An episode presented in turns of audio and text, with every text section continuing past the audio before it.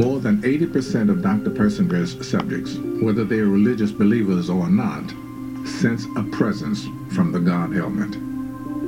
When the right hemisphere was being stimulated, she felt the presence of things around her. Five entities that were faceless. And she had a classic experience that takes place in the chamber. Now imagine what that would be if she was sitting in a church pew, or a synagogue, or a mosque, or for that matter, laying by herself at night in the middle of her bed, and this happened. Can you imagine how she would label it and the impact it would have on her entire life? Dr. Persinger's work raises the extraordinary possibility not just that spiritual experiences can be induced, but that some of the most intense and influential religious visions in history may have their root in nothing more than the wiring of the human brain. Wait, what?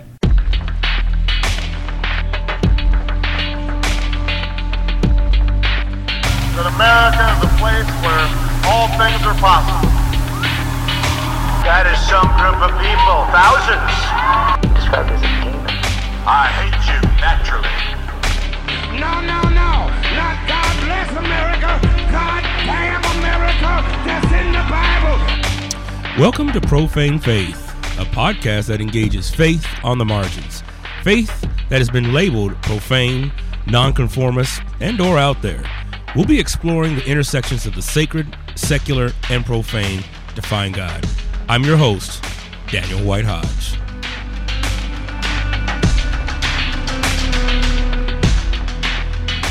Welcome back. Welcome back. As always, this is your boy Daniel White Hodge. Welcome back to Profane Faith, your source podcast for profaneness in religion. Um, I want to thank you for listening. I'm assuming if you're listening, you you've heard some other episodes and you're probably like, man, all right, I want to keep listening. And that's cool. That's good. And if you haven't already, please subscribe all right subscribe to it brother um you know because that's kind of the currency of the podcasting world right now right is is um you know subscriptions and you know telling a friend that would be really really really nice so again if you're liking it review us we're on itunes we're on stitcher we're on google we're on soundcloud we're in all the places, right? We're like Visa, every place you want to be, right? um, but seriously, thank you for listening. Um, I think particularly today on this episode, or again today, tonight, whenever you listening, um, I mean, uh, what? How many questions do you guys pose towards folks who don't believe in the same belief system you do? All right, I mean that's a legitimate question. I mean, how how often do you have a conversation with somebody who is not a quote unquote believer?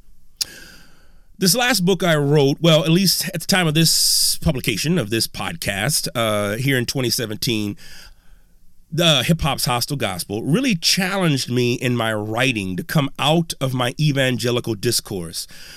I didn't really understand that. I, well, I didn't even know I had it. I didn't even understand where it came from at, at, at first, and I didn't even know I had it until you know, if you're in the academy, you know, you get blind reviews and reviewers, you know, they give you input on your stuff. And that's not always a good process. But in this particular time, it really helped me understand that how I was writing was really framed and versed within an evangelical setting. Um, yeah, you say, well, damn, what's wrong with that? Well, unless somebody calls you out on some of the stuff that you do, oftentimes you don't necessarily even know you got it right? And you know i'm getting comments back from the you know from the outside reader and it says man this is this reads very religious. And i'm thinking to myself whoa wait a minute. Um but you know i am a religious person. And I, you know it got, got me got me to start examining like well what does he mean by that? Or what does she mean by that and then it, you know, and then some more comments came in was just like, you know, this really sounds very evangelically, and I'm not sure if this is the type of book that we want to publish right now. Now, this is with a non Christian publisher, uh, which I'm always happy to pub- publish with because honestly, I feel like I can really say what I want to say in those environments. But to lean into that, I really needed to be able to listen to what was being told to me in terms of criticism, right? I needed to be able to sit with that and say, what is it that is causing this. Now, you know, it, it can be a painful process, right? Especially if you've written a few other things before and then all of a sudden somebody's telling you, man, you, this, this stuff is kind of like, mm right? And so it challenged me enough to begin to think, what is my discourse? And that started along the lines with me really deconstructing my own evangelicalism and what that meant at that time. And so that was a good process. That was a good thing. That was a good thing to be to have happening to me at that at that particular time. And so I think it got me to realize just how indoctrinated I had become, enculturated, if you will, to a particular way of talking, to a particular way of phrasing, um, verbiage. And you know, you don't notice it until you leave that, right? It's like when you're in a situation or when you're in a context where you have a whole bunch of acronyms and just you just assume everybody knows those acronyms. Like when I was at Fuller, you know, School of Intercultural Studies was SIS, School of Theology was SOT, School of Psychology was SOP. But and that's great for that context, but guess what? You leave that context and hmm, nobody knows that. And I realized just how much of my talk was around ministry and the Lord and we're building God's kingdom and where is God? I mean, I'm like, whoa, wait a minute, you're right. Now, I know some of you be thinking, well, what's wrong with that? I still don't see anything wrong with that. Again, inherently, there's nothing wrong with that. The problem is, is that when we assume that that is the normative of life and the way things should be done, right? The way we should always be talking. That's when it becomes a problem. And I think for me, I didn't notice how enculturated I was with that language until somebody challenged me. So, bringing that around to today's episode, I get to have a conversation with a good friend of mine that I just met at AAR, along with JR Forasteros. I met Kate Sanchez, and she's an atheist. Oh my goodness, right? You're like, what? This is profane faith. We're going to be having some conversations with folks who don't think like you. And that's a good thing. That's a really good thing. I always tell my students in my classroom if you leave with more questions than answers, I have done my job. If you leave a little more frustrated about the world that we live in, I'm glad because hopefully that frustration, right, will push you to the next level to actually do something to change some things. And so for me, it's about opening up minds. And I really respect Kate and where she's at, the process that she's been in, the process she's been through, uh, where she's come from. And I just love the conversations that her and I get to have around God. You think, well, she doesn't believe in God. Right. That's the whole good thing about that. um, so um, I'm hoping you will enjoy this particular conversation I had with her. Uh, it's a really intriguing one, and we, you know, we bring up some stuff. We bring up some good things that I think it's important. What does faith mean? What does that actually look like when there is or when there are the tentacles of capitalism involved in the commodity of right Christianity. What happens when Christianity, and particularly any type of religion for that matter, but particularly Christianity, what happens when that religion has just turned into just a form? And I think we're experiencing some of that today. So I wanted to bring, in, in particularly this this uh, this era. So I wanted to bring Kate on for us to have a conversation in, in regards to that. So what'd you think? You ready for it? right, all right, all right. Well, check it out. This is her and I having a conversation around faith and culture and ethnicity and feminism. Woo, doggies. All right, like I always say, we going in. Well, welcome back, everyone, to Profane Faith. This is your boy, Daniel White Hodge, and today I am really excited for another quick rising friend of mine that I met at the American Academy of Religion, Sister Kate Sanchez. Kate, thank you for coming on. Thank you for having me. I'm excited. Oh, this is great. For those of you don't know and you haven't checked out um, uh, Oh My Wednesday, Kate and I, we do another little podcast on the American Gods television series but more importantly, because Kate just has just got the knowledge and the realm, the know-how of theology and comic books and feminism, right? Feminism? Am I? Am yep. I, okay. Oh yes, a whole bunch of third wave feminism over here. That's what I'm talking about. That's what I'm talking about. I have some people who in in um well I won't I won't I won't name them because they may be listening right now because I don't know if I want to get into that yet. But they push back on third wave feminism and stuff. And so I can I, I there's valid critique against it. I think the biggest thing right now that we need to be working on together is pushing out of third wave and focusing on intersectional feminism. That's Ah. that's where it's at. That's where it's supposed to be. okay. Um, and I'm doing my best to help us get there because I hear it. intersectionality is key. That's right. That is correct. Well, so for those listeners who are just tuning in, um, tell us a little bit about yourself, your background. How do how have you ended up where you're at right now? Ooh, I hate these questions. I gotta talk about me. Hey, It's yeah. hard. This is hard. No, shoot, it just roll, Ask roll me to right off. define religion. That one's easier. Oh, okay. Well, yeah. Well, let's start there. Let's start there. How do you define religion? Oh, okay. I didn't mean that, but yeah. Okay, I'll talk. Uh, for me personally, I think religion is a functional system that you that people use to understand the world around them. Mhm. Um, either guides them morally, physically, um, and that, my friends, I believe extends not just to the realm of God and theology, but also to pop culture and Star Wars. Yes. Um, anything that make that you revolve your life around, and I know some dedicated football fans, some dedicated Trekkies hmm who celebrate their fandoms with as much vigor Yes. as uh, a lot of people do Sunday in a church. Absolutely. So for me, it's all about functionality. functionality. I hear that. And so, and what is what is so? Then let me back up into this in this way. Then how what has brought you to that definition? Then how have were you raised that way with that definition? Ooh, no. I was raised in a very, very, very Mexican Catholic uh, household. Think of every stereotype you have about Mexicans Oh, and no. all of their candles Oh no, and all of their shrines on their front lawns. no, no. And that was my family. okay, all right. I got. I still got family members like that too. Yeah, oh, I still do too. Every time, like, Mom, I'm applying for this. I'm, li- I'm lighting a candle for you, Mija. Oh It's- yeah. It's, a joke. We're, it's a joke between me and my partner. It's like, don't tell your mom. She's gonna burn the house down. She's gonna light too many candles. Oh yes. Yes. um, but yeah, no, I I grew up extremely Catholic. I believe my mom says I wanted to be a nun when I was younger. wow. Um, and now I'm an atheist. All right, and see, and what- another one of the another one of the many reasons I wanted to have have you on. That's great because I know there's going to be people on here who are extra Bible belty. I have some Bible belters who who are on here, and so I'm just curious. I Like, what? How did you how did you arrive? Because I'm curious. I, I'm curious too. Like, how did you arrive to that point and say, look, I'm I'm an atheist, and then how does how and then the second part of that would be then how does your family engage with that if they're still burning candles Yeah. and spirituality, all that? So I arrived at honestly through studying religion, um, Hmm. studying what people believe, and really seeing that it wasn't too much different from what people did outside of a religious context. Okay. Um, and not only that, I just uh, have some moral issues with an an all good God. Um, I guess I can buy into polytheism or dualism more than I can monotheism. Okay.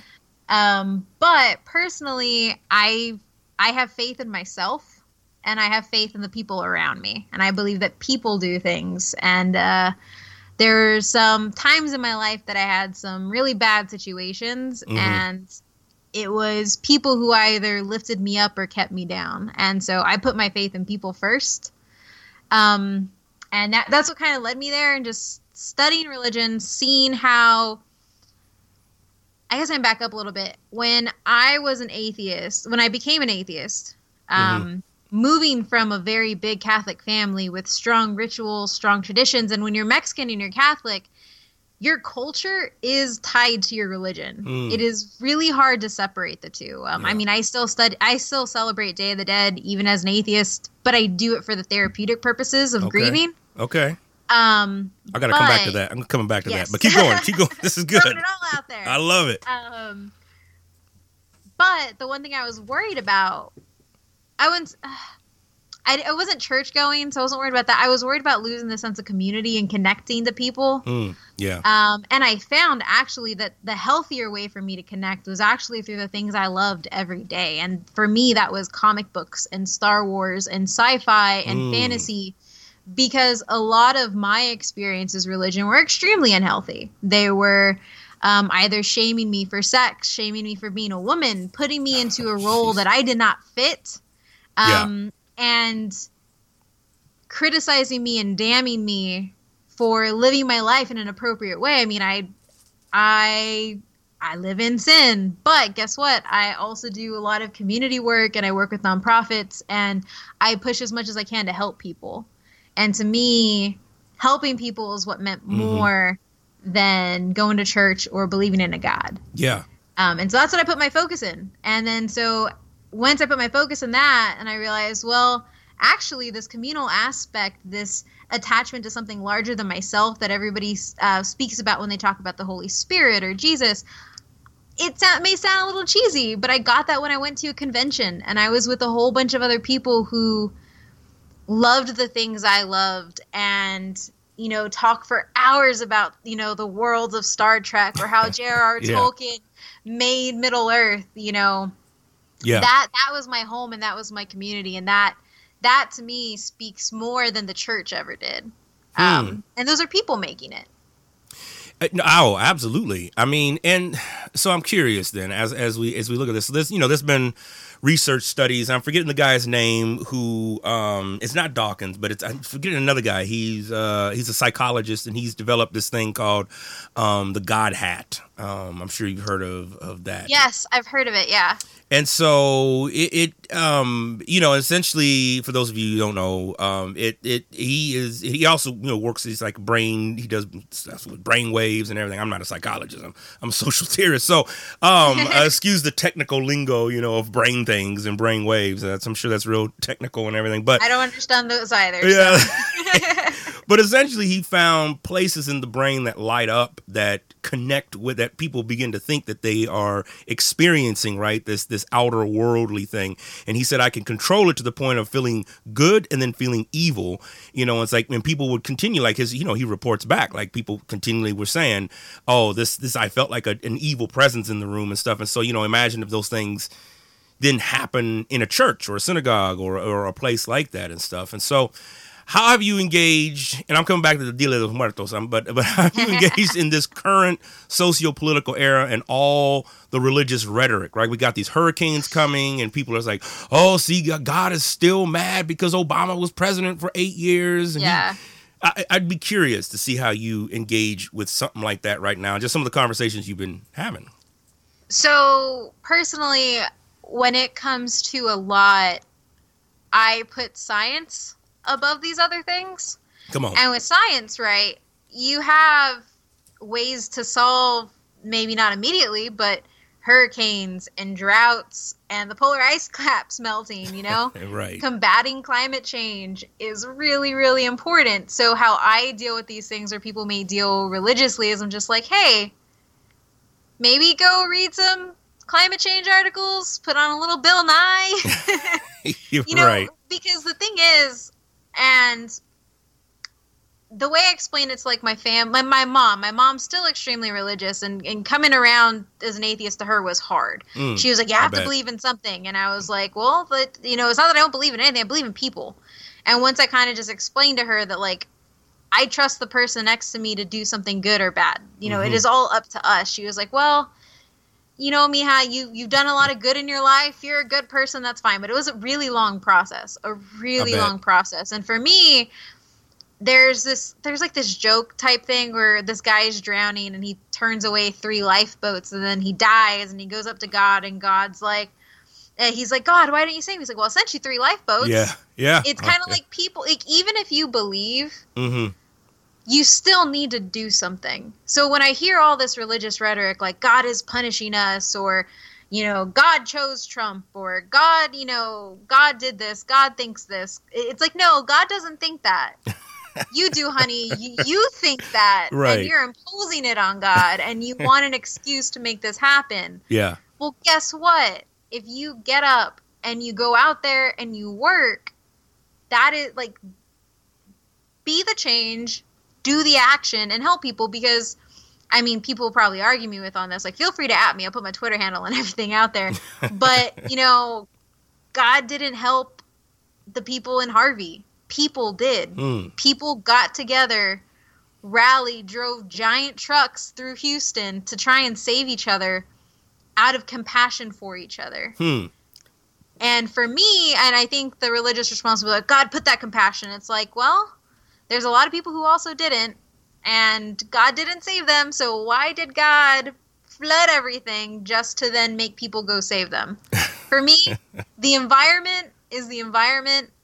We can save it through listening to our scientists and performing actions that better our our world for our children and our grandchildren and you know for years to come and then we can choose to maybe not just pray to get up and drive down to Houston during Labor Day weekend Hmm. and you know maybe not pray for Houston but go to the Red Cross's Amazon wish list and send in tarps and cribs and diapers and you know, maybe Joel Osteen should open his doors when, you know, people started getting kicked out Joel of their houses because of floods. Right, right.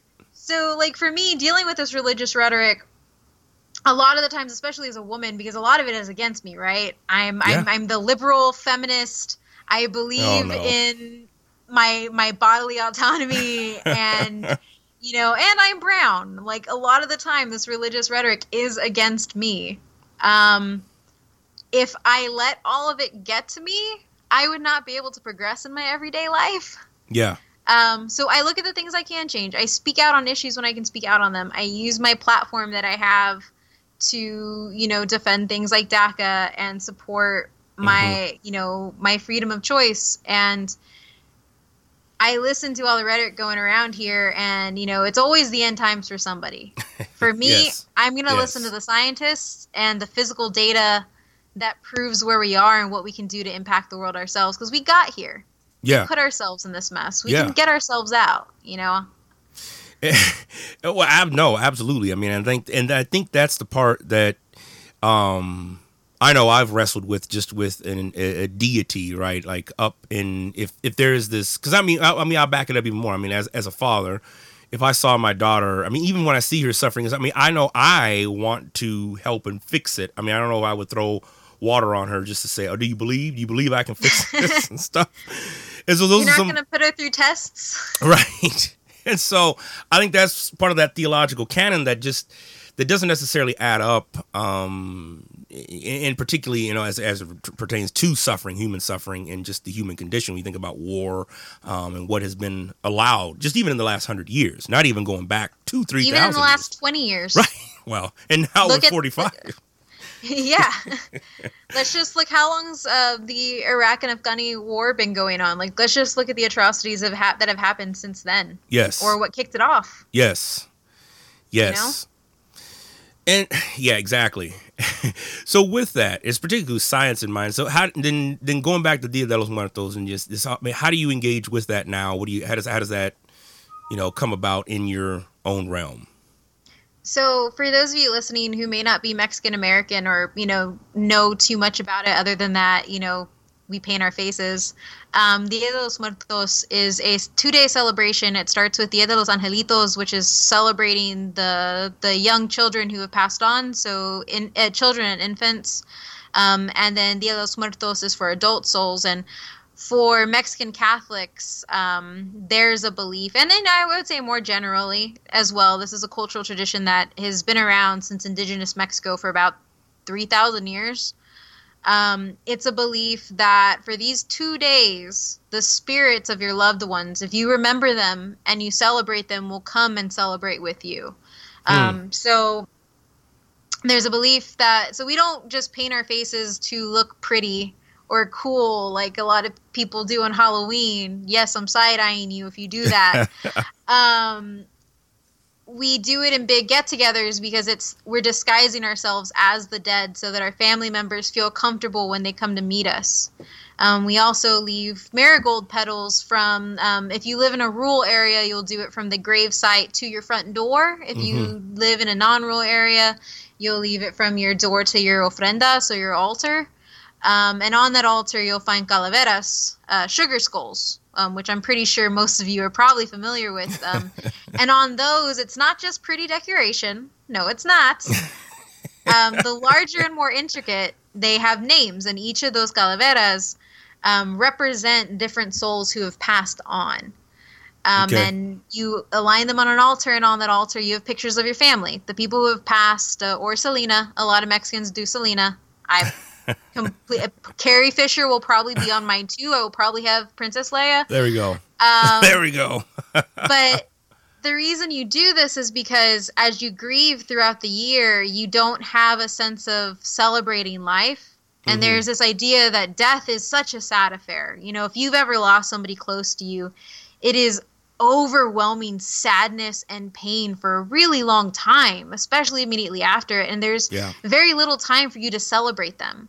And so what Day of the Dead does is it's it's days where you take those memories and you live with them and you and in and in the ritual, in what a lot of Mexican uh, Mexicans believe is you're actually celebrating with them because they are there with you. Now, as an atheist, I don't believe that. I believe that when we die, we die. That's it. Okay. Well, when my when my grandfather passed away, it was I when I lost my grandmother, I was still practicing Catholic, and then when I lost my grandfather, probably it's going to be about four years now. Um, right around Christmas, Mm. um, my my family consoled each other with talks of heaven and reuniting with my grandmother, and we'll eventually see him. And for me, that didn't work. Okay. I was just sad and I was hurting because I needed to process my grief. Yeah. Um, and I couldn't do that because what they saw as comforting them didn't comfort me because I don't I don't believe in that. That's not how how it works for me. You die and you're dead and but what did help me was the idea that I my grandfather is still here because I remember him Mm-hmm. and I enact my life Mm. In his footsteps. You know, Yeah. my grandfather was a migrant farm worker. My grandfather toiled hard. Like he didn't Man. retire till he was 70. Whew. Like he was he was a little old security guard with a Pee Wee Herman red bike. um he used to Wow. jump rope in his 80s. He Wow. still did the, you know, the the speed bag for boxing when when he turned 90 and wow. he passed away later on and for me the concept behind day of the dead was important because it was about memories and celebrating life so and and this is why i i i, I encourage people who aren't latino or specifically mexican because it's a mexican tradition but who aren't latinx who aren't mexican who have lost somebody and who are looking for a grieving process like reach out go to celebrations and see what it's about because for me it let me process that grief in a very mm. healthy way. Yeah. You Yeah. know, I may not have made an ofrenda, but I kept those with me. I have a picture of my grandfather hanging up. I have I have their prayer cards in my wallet, even though I don't believe their prayer cards really do anything. For me, having them there, it's the reminder. Yeah. And so the spirit of Day of the Dead, of living through that memory and celebrating that memory, Mhm. that's therapeutic to me. And, Mm. and through the process of remember, like we uh, we celebrated Day of the Dead here in Austin, my partner and I with our friends last year, and going and seeing everything and being in that communal space where people are remembering their loved ones. You know, I wasn't overtly doing it, but in my head. I was processing my feelings. Grief Yeah. is hard, and it's hard to go through alone. Absolutely. Absolutely. Um, so for me, that's what it is. It's therapy. It's Yeah. a, it's a catharsis where I can think through a ritualistic manner. You know, everything's easier if you have a plan to do it. And so yes. setting a picture up and just sitting there and not praying, just thinking, thinking about those really fun times. You Yeah. know, thinking about my grandpa at his speed bag, or you know, Yeah. my grandma letting me sit on her lap and putting cookies into her coffee. You know, Selena Mm. singing como la flor, like Mm. There are these little things that you feel throughout the year that you kind of push back because you don't want yourself to hurt and you don't want to keep crying and you have to move past it and move on. And Yeah. on day of the dead you can you can embrace it all. You can cry. It, Yeah. it's, it's great to cry. You can feel it and you can feel it with other people who were in your family. Hmm but then at, at night you celebrate Yeah. and you enjoy them and you remember them and so for me it's not necessary it's not just a religious practice it's and for people it is and that's one of the reasons why um, i personally get very angry when i see people appropriating it for halloween yeah. um, and, it, and, I, and when i say appropriate i'm not talking about the white people in the audience i'm talking about anybody including the mexicans yeah. Yeah. Yeah. wear it on halloween I saw that it's this- tweet of yours. Oh yeah, because it, it it's disrespecting something that has such a strong tie to the culture that should be celebrated on the days that it's deemed. And almost every city has a Day of the Dead festival. It's you know, it, Yes. it's a tourist attraction a lot of the time. Oh, absolutely. Um, but it's you know, it, it's great. And and if if you love the iconography and you do want to paint your face up, well, do it on November first or second when there ha- when there's an actual festival going on, so you can be respectful about it and Yes. and engage in the culture and learn about what what it has to be. Um, but yeah, for me, like that that's what I said earlier. Like it's hard to disconnect your culture from your religion when you're a Mexican Catholic. So for me, hmm I just took all the Catholicism out of it and I said, what does this do for me functionally? Because there's a lot of stuff I don't do. I I don't go to church with my parents. I prefer not to. The last time I was in church was when my grandfather died.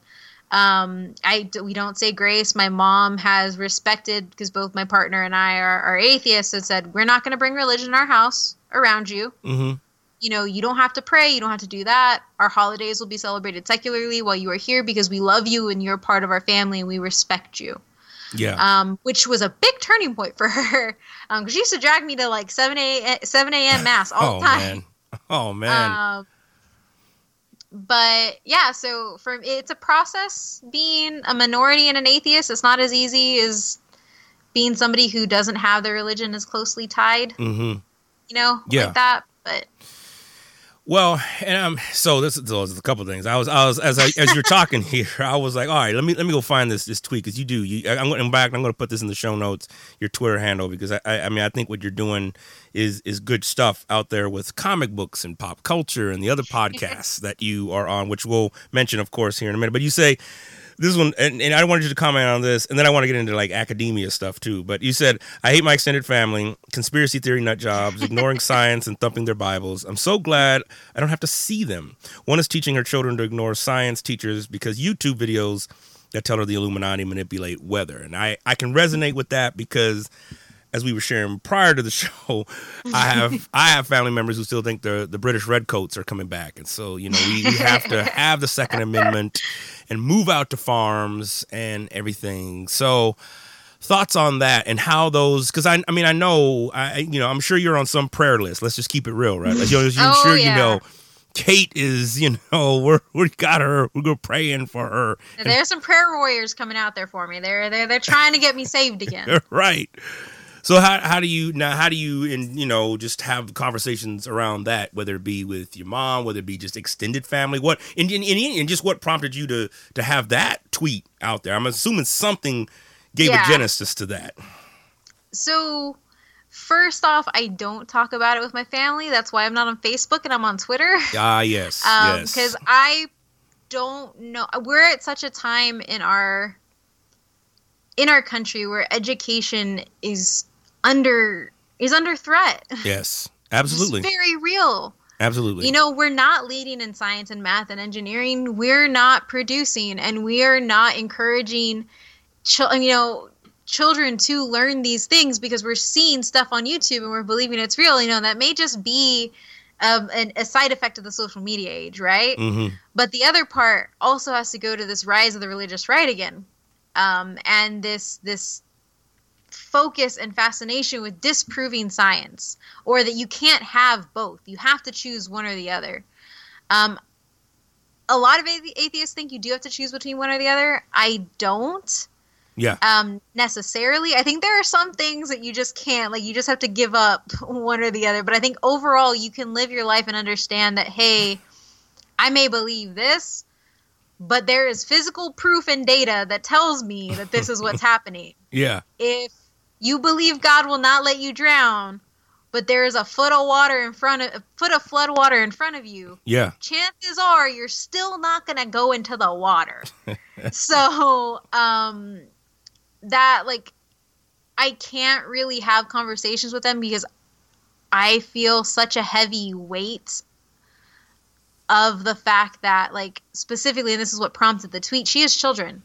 yeah. She is Yeah. teaching her children to ignore Hmm. education to Hmm. ignore teachers. And and her her mother is a teacher. And this is this is like the only part of this living situation that is good is her mother is pushing back on her and saying you can't do this. You're you're ruining Mm. these children. And for me if you deny your kids a future like that that is tantamount to child abuse for me. Yeah, you're holding them back. And that just makes me extremely mad. And when i talk the only person i do i have talked about this with other than her sister who is studying to be a veterinarian who she called a demon oh, oh for being a scientist. Oh, the demons came out. Uh, oh man. oh yeah no and she also has like a mini torah scroll that apparently lets gays walk into her house while leaving their sin outside it, it's a whole weird thing i don't understand Wow. what parts of religion are going into this like right. I, I lost count a long All time right. ago um we going back on that but one. Wow. Okay. yeah but like i talked to my mom about it and we got into a pretty big fight because she Okay. was like oh the belief it's her belief you know she's not hurting anyone and my partner overheard it and he was like that's that's just that's not right it is hurting somebody it's hurting her children Yeah. like there is a point where yes, you can believe what you want to believe, but the moment you start imposing it on somebody who does not have the will to say no, That's a good point. or you start enacting it in the government, Yeah. or and you start taking people's rights away and you lead them into a life of complete ignorance because i'm telling you if those kids don't get that access to education or completely push back against it and they're smart kids Mm-hmm. they're not going to progress and i don't you know i don't want kids i'm not a mother i don't want to tell anybody about their mothering but i know my mom growing up was always like if she told like was pushing education so we could better ourselves and Yeah. become better and be better people through learning. Yeah. and for my cousin learning is sitting in front of tv and watching a 9-11 documentary. Like that that's not the same. She doesn't believe in gravity either. You know she what- yeah. Wow, no she, she believes whoa. that boats disprove gravity because boats would sink because buoyancy and water displacement are apparently not a thing and so Wow, she goes these- You got me beat. Wow. it's crazy. it, it is crazy. And I, I say that not lovingly because this is just. She believes that she's doing. She has it in her head that she's doing research by watching these documentaries. And she says, well, when somebody does it in front of me, it's like, girl, go to college. like, I know you barely passed high school, but I know you can get into a community college. Right. Go to community college, take some physics classes, and they will do it right in front of you. Like, there are a reason these things are scientific laws. Right. They have been proven. Oh, Um, mercy. So I let it out on Twitter because my mom has this. I, I called out some racists in my family before, Hmm. and they completely cut me off. They don't engage with my mom. It, it's only my my mom's sister's like kid and her and and his wife. Okay. But my mom's just kind of like. You don't live here, so you don't have to feel it, and you're isolating me from the family. And you know, I'm like, honestly, if they're blaming my actions on you, Yeah. that points to who they are as a person, not to me. Um, so I've Yeah. just kind of chosen radio silence. I don't want to interact with them, Mm-hmm. um, and I and I don't I don't go on Facebook anymore because I'm just I I personally can't take that level of ignorance, yeah. and it the the longer because at first I I was like no mom okay I guess you're right whatever mm-hmm. you know, it, it's her belief. But the longer I started thinking about it, um, it's just kind of like you're hurting your children. Yeah. you, you are hurting your children by doing this. Yeah. Um, Well, I- and that that that's a problem. Well, absolutely. I mean, I know I, you know, as a college professor, I see freshmen coming in, and I'm in a private Christian college, and so I see freshmen coming in that have been raised in environments like that, and of all ethnicities. So it's not just limited to you know the crazy white folks or the oh the oh, oh, oh, the Latino X, you know that are that are comes in all shades. Oh my gosh. And so sitting in there and seeing an 18, 19 year old that is their personality is formed, they've grown up around this stuff. And so now you got this crazy professor that is telling them, no, no, no, no, no, no, no, no. You know, because you know, I had one student say, "Oh, well, I believe in biblical marriage." I was like, "Oh man, okay, well, so you must want like multiple wives, and you must want if your wife can't produce, then you must want uh, a concubine, a little thing on the side, right? You know, a little, and you know, he was just blown away. I said, "But that's," I said, "biblical marriage." I said, "That's a very blunt statement. I mean, are you serious about that? Like." No, no. I mean, a man, marriage between man and a woman. I said, right, but even that, and we think about it, and it was just, oh yeah. I mean, I've I've had all kinds. So yeah, absolutely, I think that when you involve somebody else, it's just it starts to, Yeah. uh, yes. Wow. I mean, and like that. That's probably. I mean, I, I don't want kids for a lot of reasons, but just mainly like for me, if I did have a child, that child would pretty much be raised without religion. yeah, but if if it wanted to go down a path that they chose that's their path. Yeah, but i personally like i got ulcers as a kid because i Oh, thought the world was going to end because i spilled big red on the carpet and i hit it. Like that type Yeah. of shame Yeah. and guilt and impending doom is not healthy. Yeah, it is not, especially for a child. As much as people say, I want my child to say a child, it's like, well, you're not letting them by giving them gruesome crucifixion images and Right. you know, making them believe that any little thing they do is gonna damn them. Like that that is Right. not you have a right to believe what you want to believe. You do not have a right to impose that on another living creature. Uh, yeah, no, absolutely. I think, and I think that that's that is where so much of us is is at. You know, thinking about just education. I mean, as an, as an educator, I think, okay, so you know, Trump has put together this uh, higher ed advisory council with, um, oh, what's his name from Liberty University, um, Crazy Boy. Oh gosh, the, Falwell. the the junior. Yeah. Yes, the junior, right? He's he's the junior. he seems to be even more batshit crazier than the dad. I didn't think it could happen. Oh, it right, did. right. but he's now heading up this higher education task force. And my first thought is, is like, okay, now they're coming after quote unquote all the liberals and all the folks who have tried to deteriorate my right. It's like this revisionist history. I, I, you know, I'm sure you saw the Bannon interview with. Um, oh gosh. I know. Yeah. I know, I know. And so that, you know, and he and he's jamming them up about like, you know, Native Americans. He's like, oh, that's a leftist agenda. And I'm like, so now we've arrived at this point that, you know, slavery is just a liberal agenda and like Native Americans being killed and slaughtered, that's just a leftist agenda. That's not, you know, not what happened. So I, you know, I, I'm I'm thinking about okay, what does education then look like? Not even in 30, 40, 50 years, but just even in a decade. Like in 2027, what are we where where are we going to be at? Speaking of that, and, and shifting track, I'd love to talk just a little bit here um, on just your journey through higher ed as a, as a recovering academic. I think you you put that somewhere in your yes. profile. Yeah. That's on my somewhere. Twitter bio. Because I mean, I personally think, and I don't want to all fan gush, or anything, but I personally think you're brilliant. I mean, I've heard you speak. I, I you know, I heard you at the at the conference, and so I was like, I was kind of bummed. I ain't gonna lie. When I saw that, I was like, oh man. But what what brought you to that, and what got you to that point where you're just like, you know what, uh, uh this ain't for me. Yeah, so I loved academia. I loved the research of it, and I love I loved teaching. I loved my discussion sections. I love I loved giving lectures, and I loved doing research, and I loved imparting that knowledge. Um, I growing up, the I was going to get a bachelor's degree. That was non-negotiable. Um, and then I was initially going to go into law school. I got in a few places. Oh, all right, all Um, right. and then I got, you know, I got pulled into the PhD track. Um, it was pretty good. I got my, you know, my tuition was all paid for.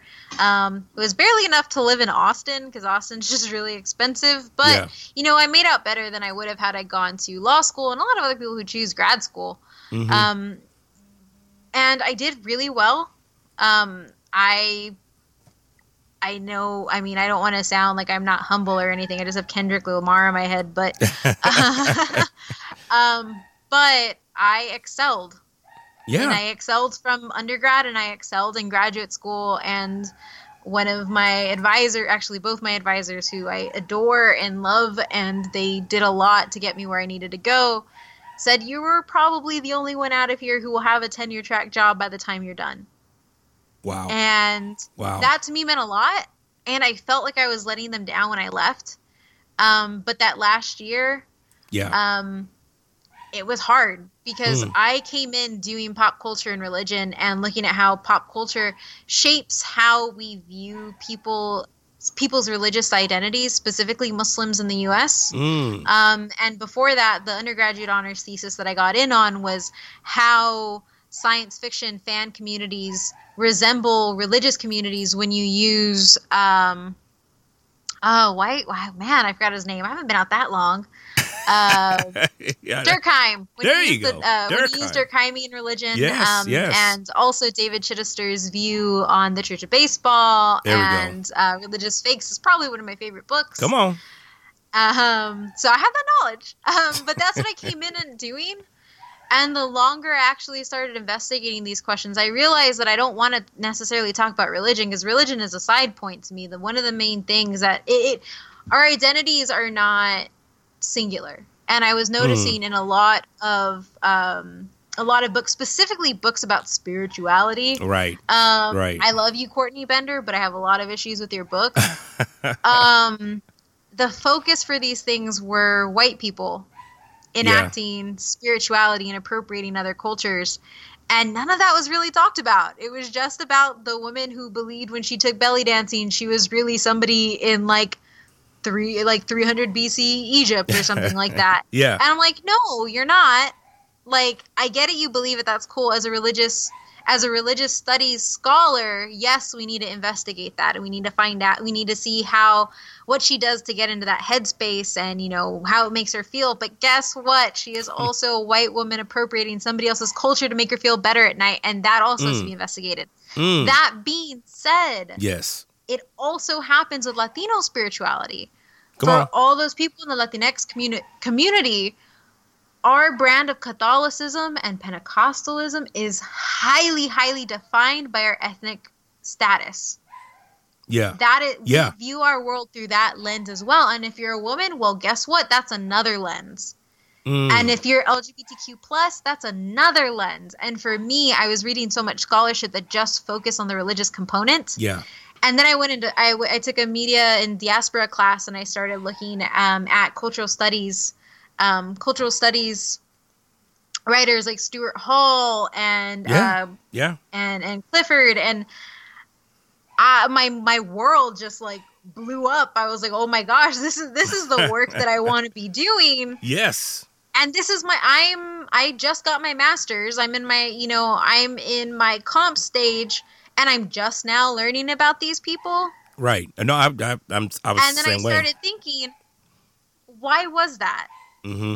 and it was because my department wasn't geared to help somebody who was thinking out of the box it was they wanted trailblazers but it was geared towards just the way religion has always been done and talking about race from the position of somebody who didn't actually have to live that life um, and it Hmm. reared its ugly head when I had to encounter, you know, some. I'm not gonna eh, not gonna name names, but like I had me questioning somebody's work dwindled down to my ethnicity, Wow. and said I was only asking this because I was Mexican, and that was the only reason I asked that question. And I'm like, okay, you know what? And and it wasn't said directly to me, Sure. but it was said in an office full of people about my scholarship, something Mhm. I was making my life on. Right. And not only that, the misogyny Oh, of yeah. a Oh, supposed progressive department yeah. Yeah. Yeah. was mind blowing. Yeah. And I had a grad advisor who consistently told me that I, uh, and I say advisor, not not an immediate advisor, but somebody who like worked us through classes. He did it for every single grad student. Okay. Um, he oversaw the entire graduate um, graduate program. Um, who constantly insisted that I take Spanish, and I'm like, well, what? I'm not in the Americas tract, and I study Muslims. Oh and I know Arabic and I'm learning Urdu. I do not need to take Spanish. y'all, y'all can't see my face right now. That is wow. and the biggest problem that I had was not only were they trying to change me academically Mm-hmm. because they were trying to push me back into that religious studies box and and say, well, you can't really do all these things you want to do. Keep this, and it's like, but that's not what I want to do. That's not where my passion is, and that's not where my real questions are. Yeah. they were also telling when I would bring these issues to them, it was just like, well, you know, F them, just move past it. It's like, no, I do not need to keep moving past it. You need to step in and say, this man has had many problematic incidents with multiple women in this department. Right. Something needs to be done about him. And guess what? He got he got um, a lectureship, a lecture job Oh man. until he found a job.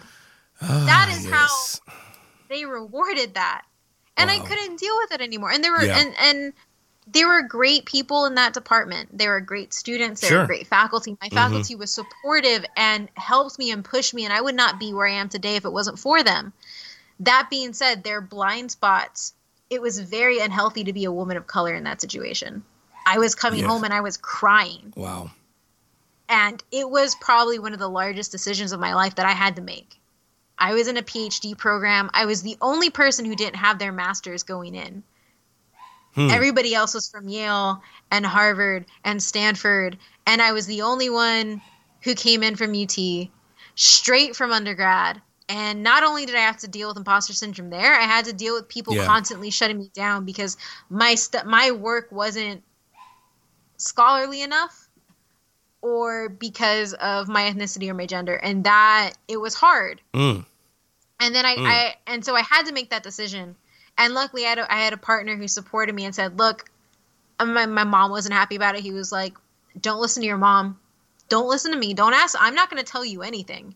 Don't Mm. even think financially. Yeah. Make your decision."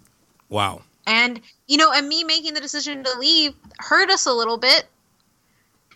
But I, I, I did it and I had to do it and I am ten times happier working every day from seven to three than I was in academia. And by doing my podcast, Mhm. I'm still putting in massive amounts of work to look at how pop culture is Yes. framing how we see things yes. beyond just writing fan fictions and going to conventions.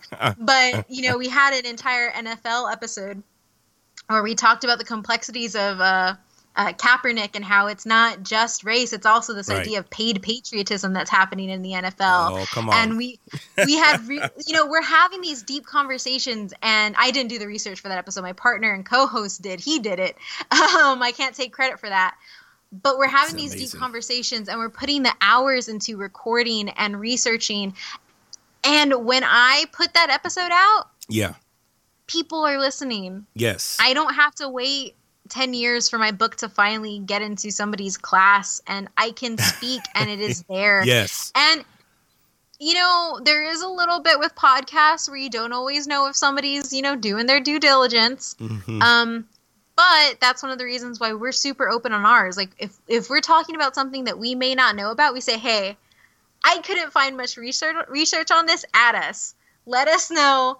Send us some stuff our way, and Yeah. we'll." Uh, we had a true crime episode, and we were debating the use of sex worker versus prostitute. Mhm. And uh, a, a listener sent sent me an article about um, about how words change and their usage, and and I was like, "This this is an awesome article. This this really helps us, you know, situate you know this, this debate." Yes. Um, and for me, that's what I loved about academia. I loved the back and forth. I loved the teaching. I Yes, loved the yes. research, and I'm getting that through my podcast.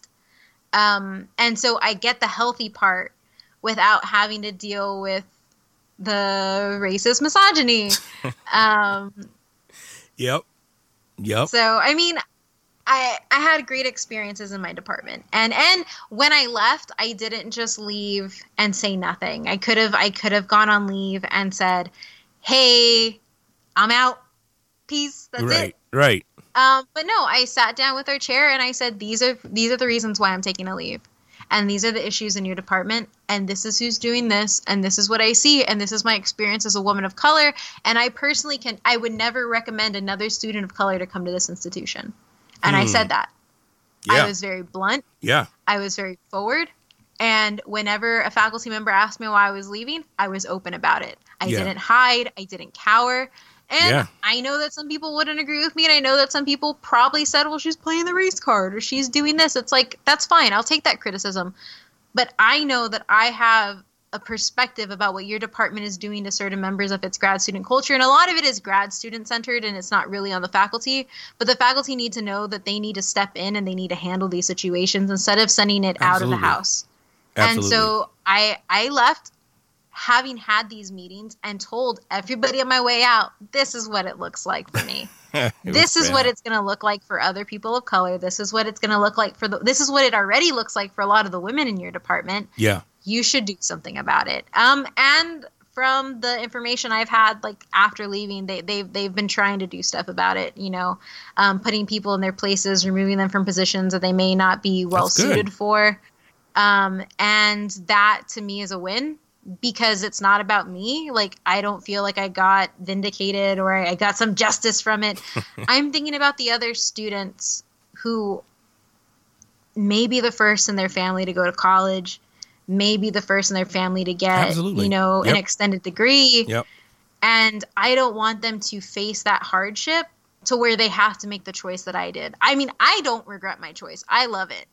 I Yeah. am a recovering academic. I love my life. I am so happy right now in tech. But I should never have had to make that choice Absolutely. other yeah. than whether or not I wanted to do the work. yeah. And that is something that I didn't want anybody coming in here after me to go through. Because they wanted a diverse they wanted a diverse group. Granted they kept taking people from Yale, but they wanted a diverse group. And you can only have diversity if you have inclusivity. You have to make people feel at home. You can't Yeah. just do the college brochure. You actually got to make sure all these people feel safe and happy where they are. Right. Um, so yeah, that's kind of where I got where I was. It's a it's a little dark, a little deep, and a little hopeful. I hope.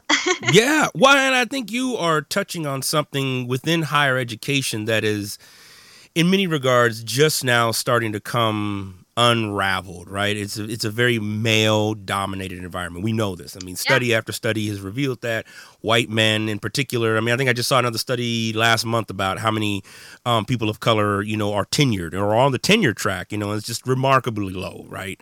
So I think you're hitting on something, and I think there, I think there will be more. I think you've given permission for some people to be like, you know what, this just isn't. No, I, I can walk away from this, and and because I think the higher institution, higher ed institutions have have held this right, this, um, what do they call it, the the ivory tower for so long. It's Ivory like Tower. and right. And so now we're, you know, folks like yourself are finally saying, no, F that. Nah, nah, nah, nah, hold up. We can do other things. And there are other mediums. You're absolutely right. Your podcasts are great examples of that. I mean, it's like, you know, you can blog, you can put stuff out there, man. So uh, I, I do believe, and this is one of the things I'm trying to bring up, even in my department, is like, I do believe you can bring other mediums of, of scholarship that aren't in the traditional realm of just paper, you know, and, and book covers. So no, I'm, Yeah. I'm with that. I'm with that. I mean, I'm saddened. Don't get me wrong, but I but I love what you're doing.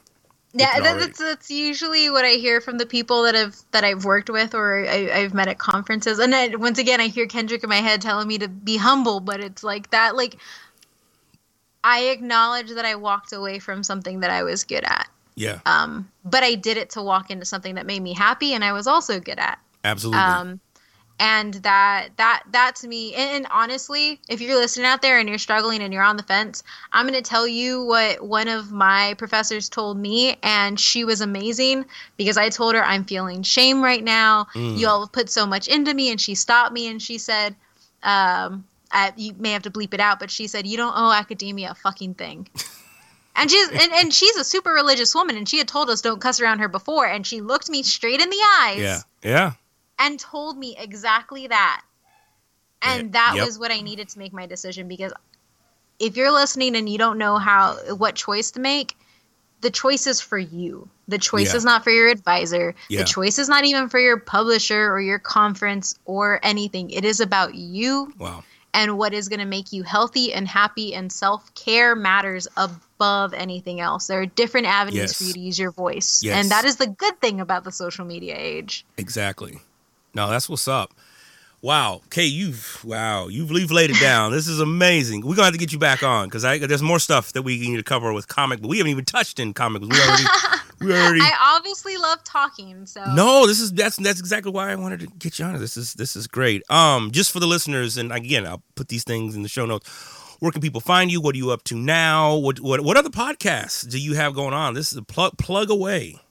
Yes, shameless plugging. I am host and sound editor of But Why Though, the podcast where we talk about the things in pop culture that people say matter and we ask the question, But why though? Every Wednesday we release a new episode about different fandoms and things that people hold really near and dear to their heart, and we tell you why it matters on, uh, you know, from societal changes to cultural changes to you know changing genres of movie or comic. Um, Hmm. we've had everything from discussions about uh, kaepernick to laura croft There to bill nye the science guy to uh, the, the horror movie scream. So we talk about everything and we investigate it. Um, you can find us at but why though pc on instagram and twitter um, and facebook.com slash but why though pc and lastly our um, our website butwhythoughpodcast.com and um, dan mentioned earlier oh my wednesday the american gods podcast right. at ohmywednesday.com um, and if you want to at me if you have any questions from what i said in the episode um, if you want to talk to me about leaving academia um, or if you just want to like tell me you're going to pray for me i'm not going to respond but you can go ahead and at me There you go. at oh my Mithrandir on uh, twitter and instagram uh, feel free to ask me questions challenge me i'm open to it That's So, what's up. That's what's up. Well, Kate, I really appreciate you taking the time to come out and talk, and we gonna have you on again. yeah most definitely thank you for having me on it was it was a blast Excellent, excellent, excellent. All right, until next time.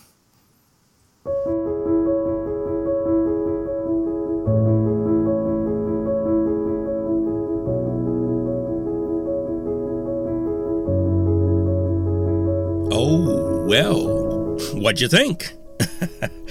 Good conversation, right? She's got some really, really great positions and places that she has been, and really her own worldview of life and God and theology is actually very well thought out. And hopefully, you've been challenged.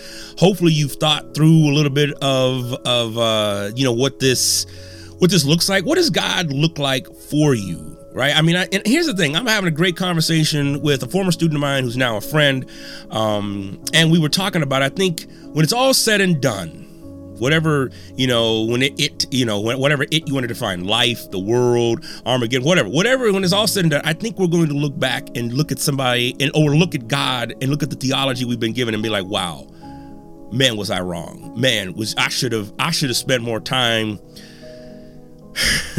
loving on folks rather than judging them, right? And I'm speaking to myself, right? I should have spent more time um, embracing diversity rather than trying to fight it. I mean, I just think we're going to be really surprised when we meet a creator, we meet the creator, right? Or or multiple creators. Like I said, I'm going to be doing a show soon on God and extraterrestrialism, all that good stuff as well, because I think it's important to begin to push past the conformist view of religion and the way in which we have come about our own theology is oftentimes informed by family socialization, social constructs of order, social constructs of dominance. Right? Why is it that we always just see a male God? That is problematic in, on many levels. And so, why do we refer to God as a he and a male pronoun only? Um, that, that creates problems. And so, I want us to be challenged a little bit. And, uh, you know, the challenge is the wrong word. That's really an 80s word, right? Like a, uh, a McDowell word, right? Um, I really want us to begin to think critically about what it is we believe in. Um, there's, there's, again, I've said this before, there's a great theology within the tension within the doubt, within the ambiguity, within the the places and spaces that we call familiar. I want to defamiliarize those and I think that's important in a faith and spiritual journey. Yes, peace is important. Yes, uh, looking at, at, at, Christ's example, God's example, living uh, amongst our, our brothers, sisters, and non-conform, non-gender conformist folks, we need that. We need that, and that's all important. The love of your neighbor, whoever your neighbor may be. But I also think as we begin to think about ideology, it's important to shake it up like a little snow globe. I think we got to shake those ideologies up and let what falls let it let it just fall. And let what sticks, let it stick. But so often we hang around in our own circles and our own environments, and we just we don't venture outside of that. And this is this is not just me talking. Look at any behavioral science uh, journal. Look at any sociological groups, and especially now in the in the Trump era, right? We hang around a lot of the same people that think and act and, and be with birds of a feather. So again, I'm not knocking that. I know I do some of the same things too, but how do we push beyond that? Because if we if, if we are to grow, how are we to grow if we just hang around some of the same people we hang around with all the time, right? so I think it's important to look at research like around the God hat, right? Around uh, the, the the God virus, as as some uh, folks have put it out there. You know, particularly as how religion gets constructed and how it gets developed. I think those are important things. So this conversation was very important, and as with anything. Uh, we will have Kate back on the show and we'll have a good time with her. So, as with anything, as I said at the beginning of the podcast, subscribe, listen. You can find us on whitehodgepodcast.com. You can find us on iTunes, Stitcher, Google, SoundCloud. And so hopefully you have uh, commented and given us some good ratings. And if you don't want to give us good bad, you know, you want to give us a bad rating like this sucks, that's fine too. Um, you know, uh, but whatever you do, please do subscribe and keep tuning in because we're going to keep bringing it to y'all. What you think? All right. Hopefully you enjoyed the discussion. And if you go to whitehodgepodcast.com, you can comment. Uh, you want to send me an email, uh, you can send that there. I'm usually at dan at whitehodge.com. You can also go to whitehodge.com as well and contact me there. I got more source materials there as well. So check it out. Tell me what you think, and I will see you on the next one. Peace.